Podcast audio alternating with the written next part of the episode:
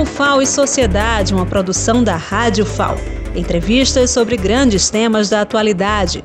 Toda semana um episódio novo, de segunda a sábado, com audições às 11 da manhã, às 5 da tarde e às 11 horas da noite. O FAO e Sociedade, apresentação Lenilda Luna. Olá, ouvintes da Rádio FAO. Estamos iniciando mais um programa O FAO e Sociedade. E hoje a nossa convidada é Heloísa Costa Moura, estudante de História, pesquisadora, que vem falar hoje um pouco da pesquisa dela, mas também da luta dela pela vida, pelo reconhecimento. Ela mesma vai explicar aqui do que se trata. Heloísa é uma mulher trans e está enfrentando dificuldades na vida acadêmica e na vida pessoal. Então, Heloísa, para começar, vamos falar primeiro da vida acadêmica. Conta um pouco aqui da sua história dentro da UFAO, qual o seu projeto de pesquisa, quem é seu orientador?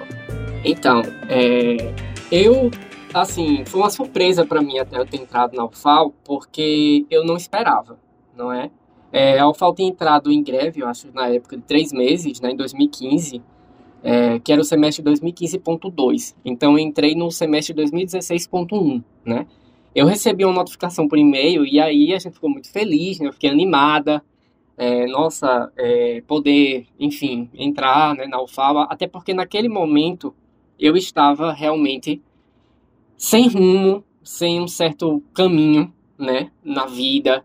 Eu estava em eterno conflito comigo mesma, né, é, corporalmente, mentalmente falando, né. E aí, é, entrando na UFAO, né? Eu acho que é sempre um lugar bem receptivo, né? caloroso, e, e aí é um lugar que faz a gente se sentir um pouco melhor. Né? E aí eu, eu sempre gosto de ressaltar né, os corredores de Estica, né? que passam professores, passam alunos, eu sempre fiquei naquele corredorzinho, né, lendo um livro, conversando com uma amiga, né, que eu acredito que ela deixa eu falar aqui o nome dela, né, a Juliana, porque ela foi muito importante, né, nessa minha trajetória na universidade. Até porque foi ela quem me ajudou a finalmente, né, me libertar daquela pessoa que nunca existiu, né? Nunca foi o momento existiu. da sua transição, né? Isso. Coincidiu isso. com o seu início de vida acadêmica também. Muita também. coisa junta, né? Muita coisa junta, né? Porque é, minha família é, super, era super, na época, é, conservadora, né? Eu vinha de uma criação evangélica, é, então a igreja interferia muito na minha vida, na minha mente, o que dificultava ainda mais. Então eu entrei em depressão também, né? Não só pela disforia, né? Porque eu não entendia o que estava acontecendo com o meu corpo, e também por conta da igreja, não é? E dos pais, consequentemente, né?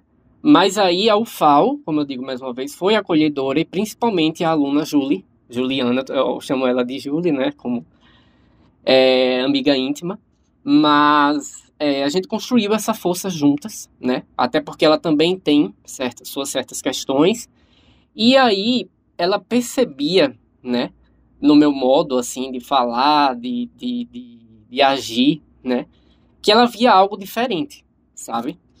É, isso, isso eu não posso muito explicar, porque aí é uma visão dela, né? É, eu era uma. Assim, ninguém iria dizer, por exemplo, naquela época, que eu seria, que eu seria ou que eu sou uma mulher trans, né? Uma travesti.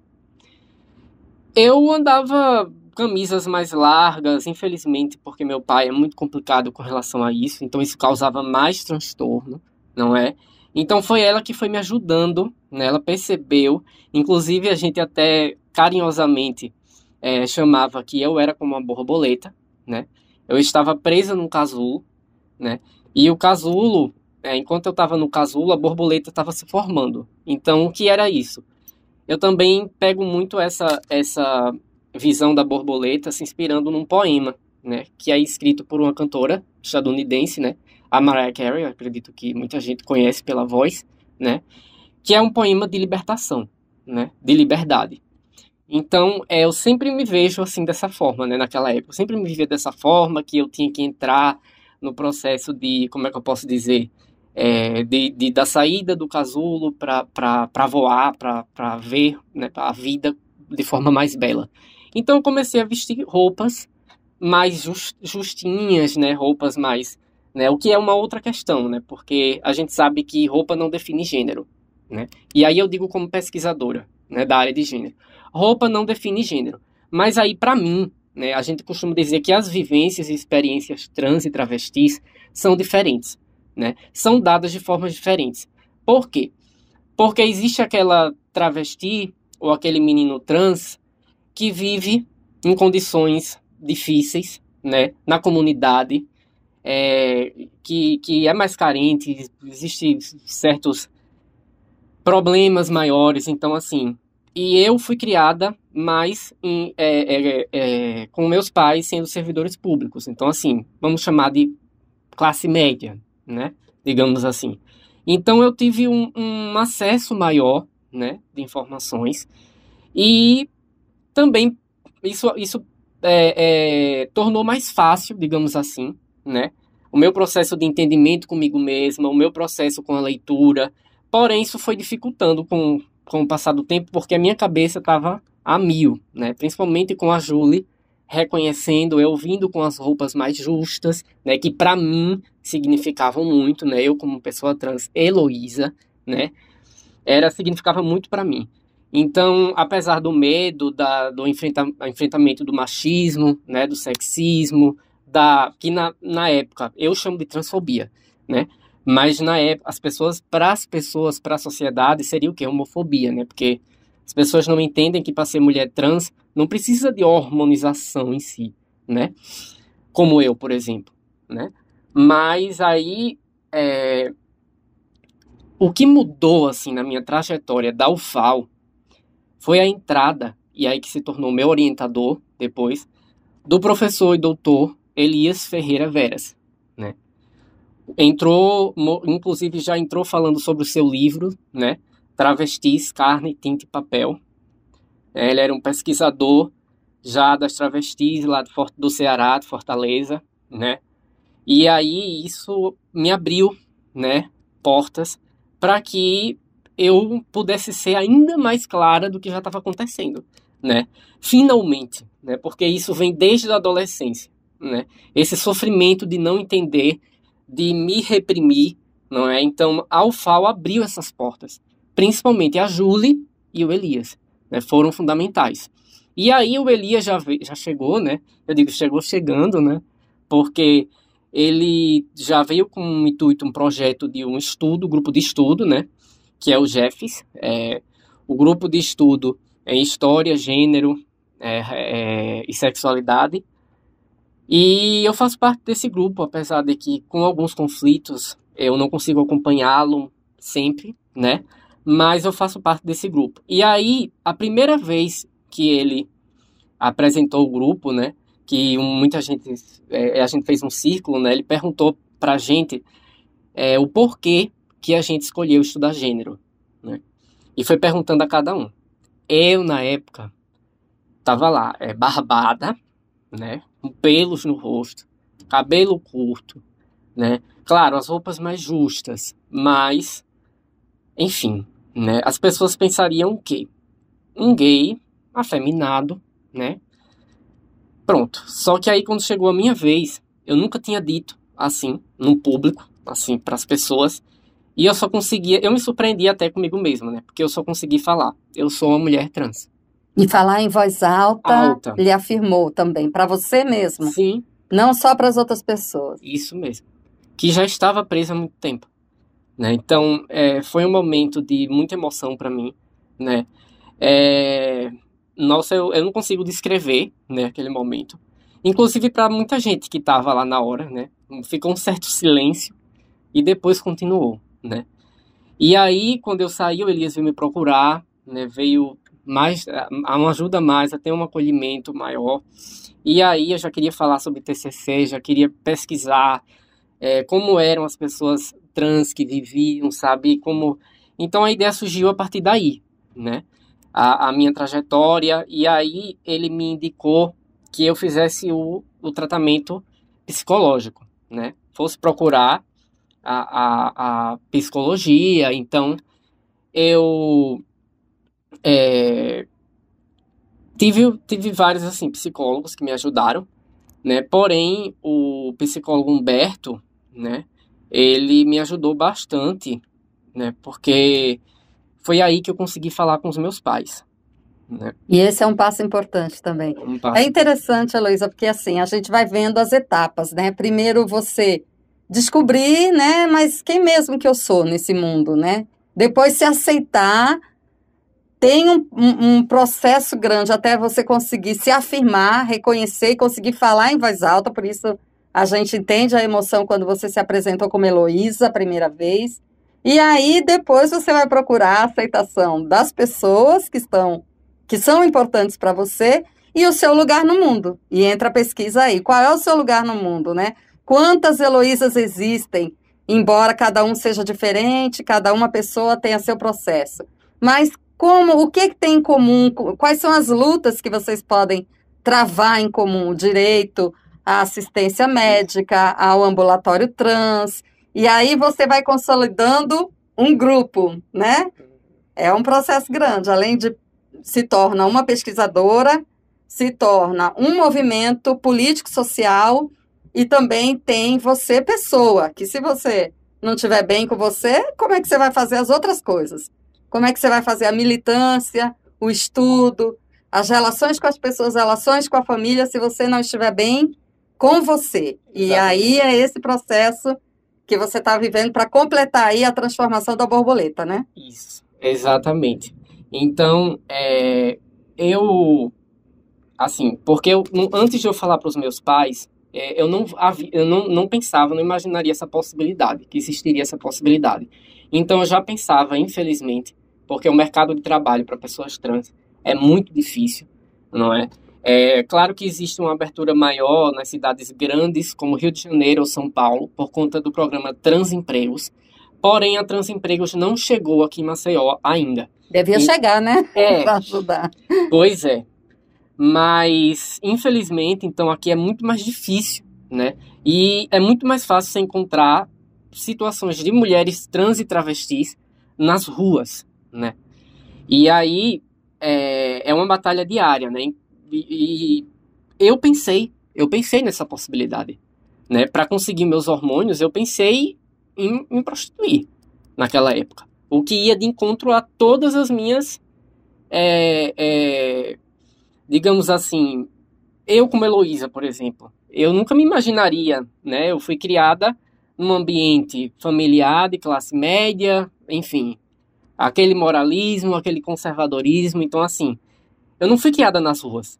Então, a, a, muitas travestis começam desde pequena, infelizmente. Essa é a grande realidade. E eu não. Então, para mim, seria muito mais difícil, por exemplo, se adaptar às ruas. Né? Mas era uma opção, era uma alternativa naquele momento. Porém, eu consegui, com a ajuda do psicólogo, falar para os meus pais. E aí foi onde que minha mãe, claro, né? É, sempre às vezes a mãe é mais fácil, né? É, conseguiu, é, enfim, começar assim devagarinho, comprar os remédios, enfim, eu tive acesso a endocrinologista, e aí abriu, né, primeiramente o ambulatório no Hospital da Mulher, logo depois no HU, né, inclusive eu até havia pedido na campanha da Valéria, né, a ex-reitora, né, quando estava se candidatando, para que tenha um ambulatório trans aqui no HU, né? E eu também fui, fiz parte dessa luta para ter esse ambulatório aqui, né? É, até porque a gente sabe que tem poucos estudantes trans aqui em Maceió, mas tem, né? São poucos.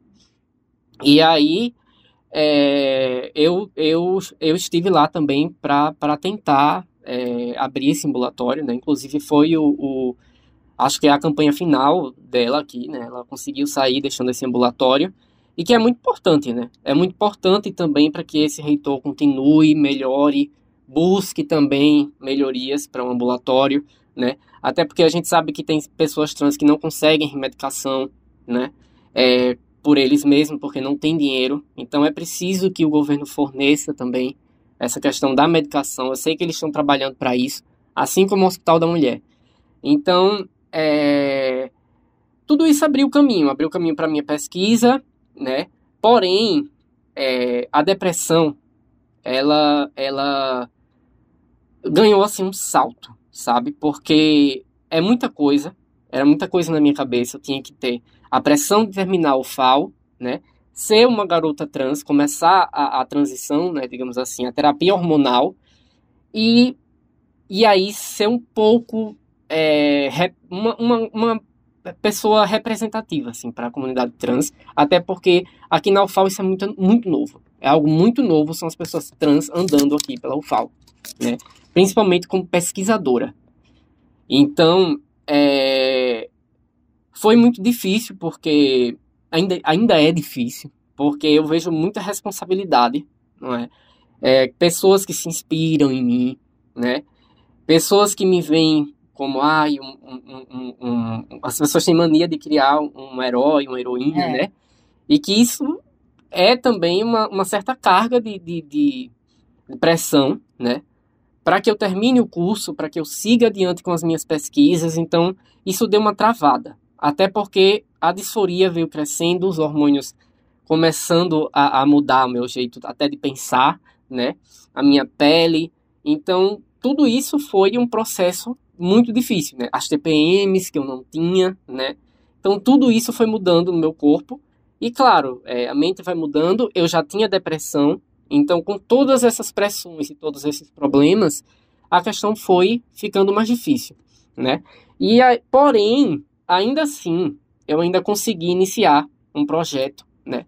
Por conta do apoio do CNPq, né? E o Elias à frente. Então, assim, a gente criou um projeto de pesquisar na, na, no IGAL, né, no jornal Gazeta de Alagoas, esse foi o primeiro projeto, para perguntar onde estavam as travestis, não é? Na década, na, na, na abertura, digamos, a, a, a, o começo da abertura democrática, né? Da ditadura, de 78, até a Constituição Federal em 88.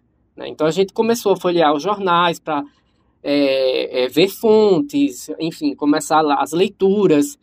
E aí a gente percebeu um jornal muito conservador, né? extremamente conservador, é, limitado em muitas questões. E a gente encontrou uma figura muito importante também, ainda assim a gente encontrou, que foi a travesti Solange, né, que viveu aqui na década de 80 em Maceió. Na época era, era o ponto de encontro a Avenida da Paz.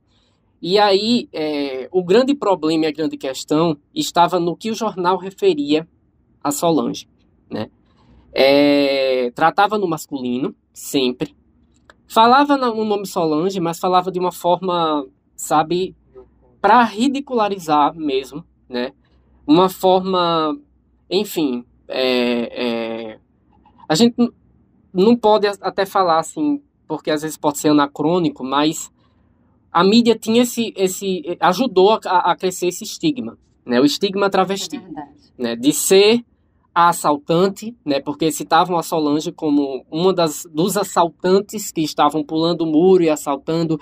E nossa, ele usava brinco, sainha como mulher, sabe? Esse tipo de, de insinuação, né? É, travesti na mídia, isso eu sou testemunha, sempre foi relacionada com prostituição. Isso. Ou com carnaval. Uhum. Né? É, um, é uma personagem assim carnavalesca. Uma Carmen Miranda. Uhum. E não é, né, assim, não é isso. É uma mulher que trabalha, que estuda, que sente, que ama. E as pessoas não querem enxergar isso, porque preferem enxergar a alegoria do que a mulher trans que está no dia a dia, no, no cotidiano, que pega ônibus. Por que, que as pessoas é, têm essa tensão, por exemplo, com o banheiro? Né? É uma loucura agora. Quantos protestos teve? E eu participei de um com meu uhum. filho por causa que a pessoa, a mulher trans, quer ir no banheiro, gente, né? Então, é muito medo, muita loucura do que é diferente de você. E se você parar para pensar, todos nós somos diversos, né? Quem é que pode dizer que é normal? Então, se fosse assim, a gente ia ter que criar um quadradinho para cada tipo de pessoa. Isso porque é difícil enquadrar as pessoas num. A gente vive isso, é muito da ditadura também, querer enquadrar as pessoas nos padrões, nas caixas, nos espaços que tem, olha, pode existir homem, mulher e mulher trans só no carnaval, na prostituição, Ou nos na minha, motéis. é, na minha casa, no banheiro comigo, não, no ônibus, na escola, na sala de aula, Não. não, é. né? Então é uma luta, é uma É uma grande luta. luta. E engraçado que também a mídia ajuda, né? A, a, eu não digo ajuda assim diretamente, mas pelos estigmas né, do passado, a Rogéria, por exemplo, como era tratada na mídia, e aí o fenômeno Roberta Close, né? é, ajudaram ainda mais a criar o estigma travesti, né? O que hoje em dia, por exemplo, aumenta a cada ano a violência contra as pessoas trans, né? E aí principalmente ressaltando as travestis, né? Que estão ali no dia a dia. É, Ou, por exemplo, essa questão do banheiro, né? É importante ressaltar agora que é, no momento, em 2018, o Supremo, o, STF, né, o Supremo Tribunal Federal, é, garantiu o, o direito da troca do nome, garantiu o, o, o- tudo na lei, tudo certinho, né, que as mulheres fossem retiradas da questão da obrigatoriedade da, da, do serviço militar, esse tipo de, de, de coisa. Ainda assim, existia a truculência da, da PM com relação a isso, né, da Polícia Militar. E nos banheiros também existiu a lei, né? Que as mulheres trans também podem, sim, acessar o banheiro. Tanto que o caso, aquele caso que, que teve aqui o protesto em Maceió, o shopping teve que indenizar a vítima, né? Então, as pessoas têm que entender que ela, nessa condição, ela está cometendo um crime, né? É a mesma coisa de você cometer racismo, né? Hoje existe a transfobia, que é crime. Inclusive, agora mais recente, o STJ, né, Supremo Tribunal Judicial, alegou que mulheres trans também fazem parte da Lei Maria da Penha. O que agora o homem pode ser indiciado, incriminado, por bater em mulheres trans ou travestis. Né? Por pertencerem à figura do gênero feminino. Né?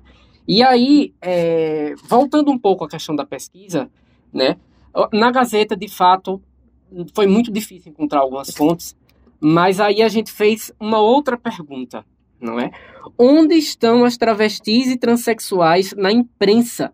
Abjeção ou invisibilidade no Jornal de Alagoas? E aí a gente foi pesquisar uma segunda opção, né, o Jornal de Alagoas, em 1980. Né? A gente já não tratou de 78, foi um pouco mais além, e pegou a década de 80 até o final, né?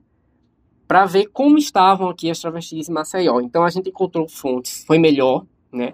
Foi melhor, mas ainda assim existia sim o estigma, mais uma vez, né? Eles apresentavam mais fontes, né? Até porque o fenômeno Roberta Close já estava acontecendo, então assim, abria espaço para outras, né, para comentarem sobre figuras trans, porém ainda assim como notícias estigmatizadoras, né? E, e de muita violência, né? Ai, nossa, inclusive eu lembro de, de, de uma de uma fonte de uma da, de um jornal da matéria que falava que ah, ela era tão bonequinha, né, que usava brinco, nossa, parecia verdadeiramente uma mulher, né? E a gente costuma muito ver, né, as pessoas falando isso, né? E, e inclusive também é, não só a você para elogiar uma travesti você tem que comparar a mulher cis, né? E branca, né? Claro, né? Para você nunca diz ah, a travesti é bonita, não. É tão bonita que parece uma mulher cis. Verdade. Parece uma mulher. Tem né? que E aí- comparar o que é, É. padrão, né? Ou Sempre. então, né? A gente sempre, claro, todas nós mulheres é, nos deparamos com sexismo, machismo, né? A mulher branca, principalmente a mulher preta ou a mulher travesti, né? Existem essas essas dificuldades, né? Por isso nós unimos. E aí eu cito a fala da Letícia Nascimento, que é uma professora da Universidade Federal do Piauí, né? Inclusive a primeira, uma das primeiras trans a, a conseguir a vaga de como professora titular, né? a, a professora trans, a Letícia Nascimento, que fala sobre transfeminismo, né? A urgência do transfeminismo. E é isso que eu vou incorporar no meu TCC, né? É, o jornal Gazeta, o jornal de Alagoas, a questão do, da Gazeta de Alagoas e na década de 80, né? Seria um, um foco do meu TCC, né? Através do da urgência do transfeminismo, né? Porque o transfeminismo ele, ele está no momento mais voltado para as redes, né? Muita mulher trans comentando, ou então a mulher cis que é contra né, as mulheres trans, os processos. Então, assim, a, a Letícia Nascimento ela fala de mulheridades, né, feminilidades, né, que nós mulheres, por exemplo, ah, existe a mulher alta, a mulher baixa, a mulher que é mais fortinha, a mulher que é menos fortinha, isso é normal, né? Só que as pessoas pegam, por exemplo, a Tiffany, porque joga vôlei, e diz que ela é, assim, que ela tem a, a, a força, a, a, uma coisa, é, como é que eu posso dizer? É, uma, uma, que ela pode ser, ser mais é um pouco melhor do que as outras jogadoras. Como ela se ganha... fosse uma injustiça. Ah, Isso. injusta. Ela tá lá jogando Isso. né, com as mulheres, mas ela é uma mulher que tem uma força de homem, que é outras coisas Só que, isso... que são mitológicas. É, né? Isso aí é ignorância. Porque os médicos que acompanham sabem, endocrinologistas sabem, que há perda de massa muscular, né? Abruptamente, né? Inclusive, as pessoas que passam por esse processo diminui a, massa, a força muscular, a massa muscular, ganha corpo feminino, ganha pele macia, ganha cheiro, né, feminino, dito cheiro feminino, né? A gente tem que colocar isso, né, em evidência, porque não existe padrões, a gente não pode padronizar ninguém. Mas aí existe uma, um, um, uma questão para Tiffany estar tá jogando. Né? A testosterona dela é muito baixa né? E o estrogênio dela é muito alto, então ela pode participar, porque ela está em, em equidade com relação às outras jogadoras. E às vezes é, é, é engraçado, porque às vezes ela pode estar tá até ao contrário, porque às vezes, a nós, as mulheres trans, por usarem hormônios e, e, e o, o, o remédio que baixa a testosterona, a gente cansa mais rápido.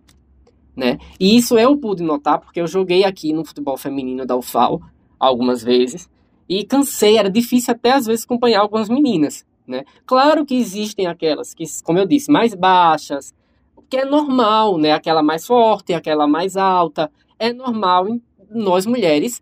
Não tem que padronizar, não somos todas loiras, brancas, baixas, enfim.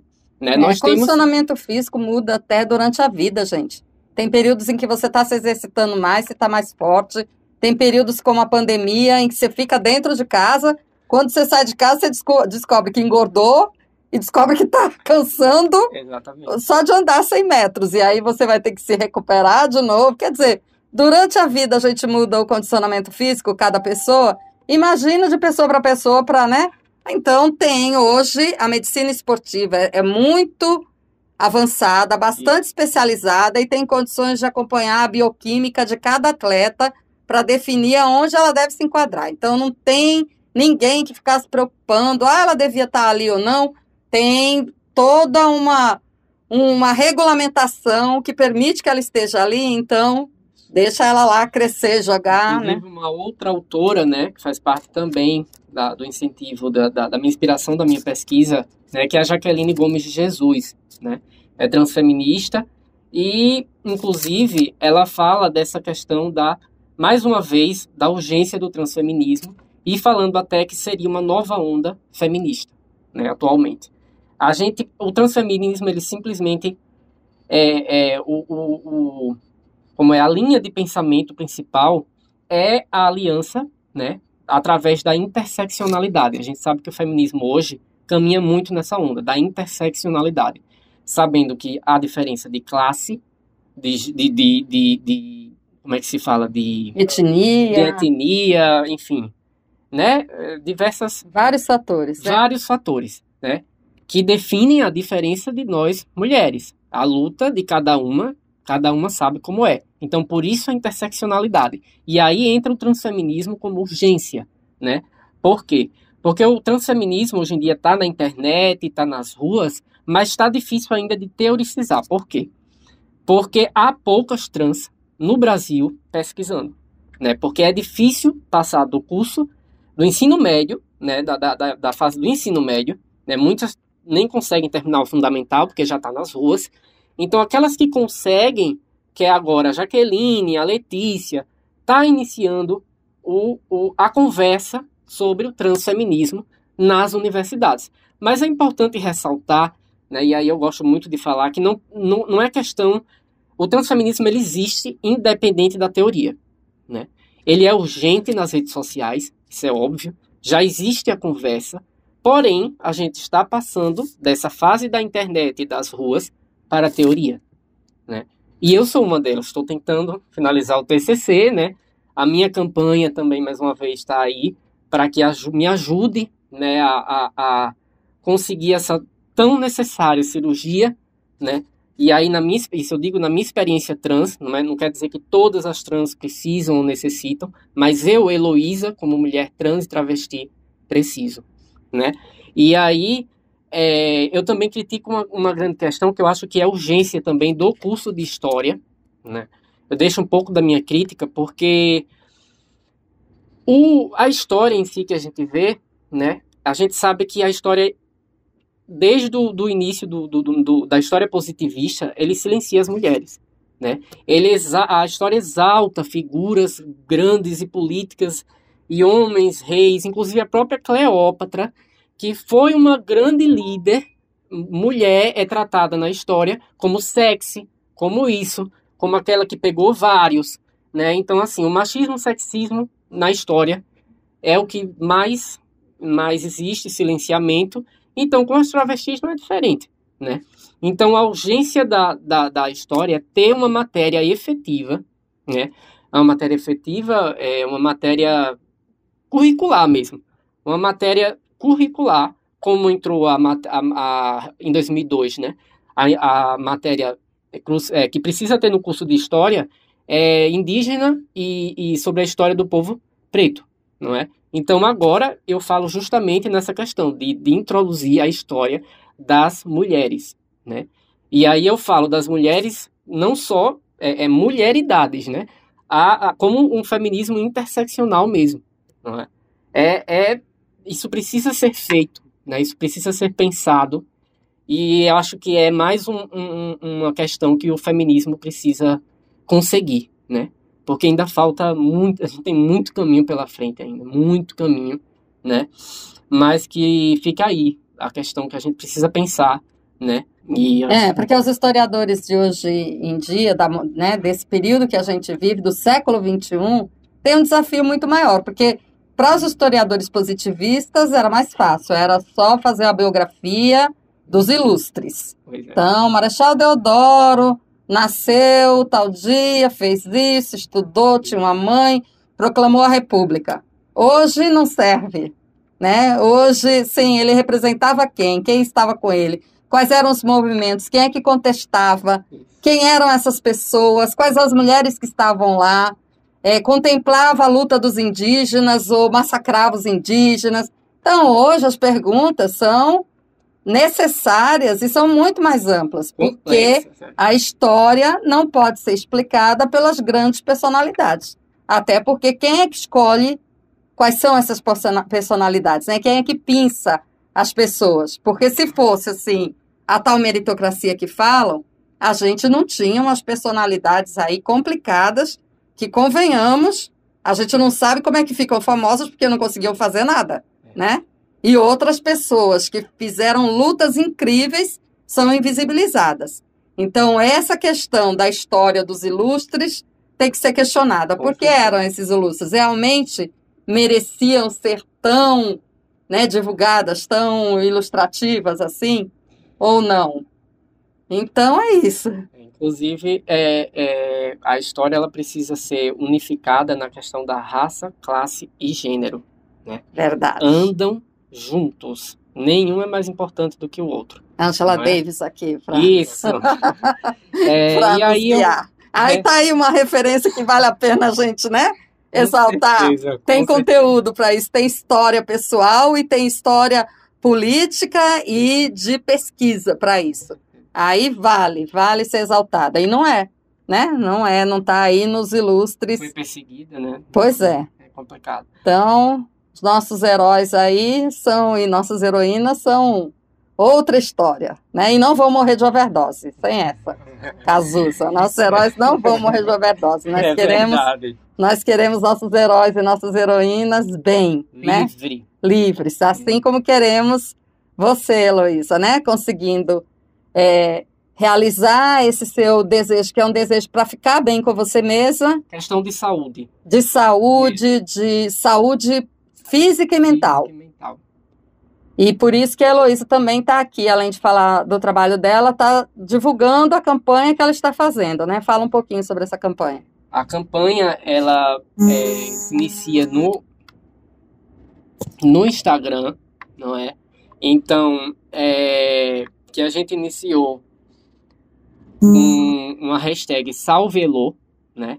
E que é importante sair é, compartilhando as publicações com a hashtag Salve Elo, porque isso ajuda a, a, a, com engajamento, ajuda com alcance público. E tem um vídeo lá, né, com a hashtag Salve Elo, no meu Instagram, e tem o carrossel também com a hashtag Salve Elo. Mais uma vez, ressalto aqui também o apoio da Tiffany, né, da jogadora de vôlei, e o apoio do CAER também, que é de Alagoas. E também é, a gente está tentando conseguir que a Marta visualize também, mas que é importante não só essas figuras públicas se engajarem na campanha.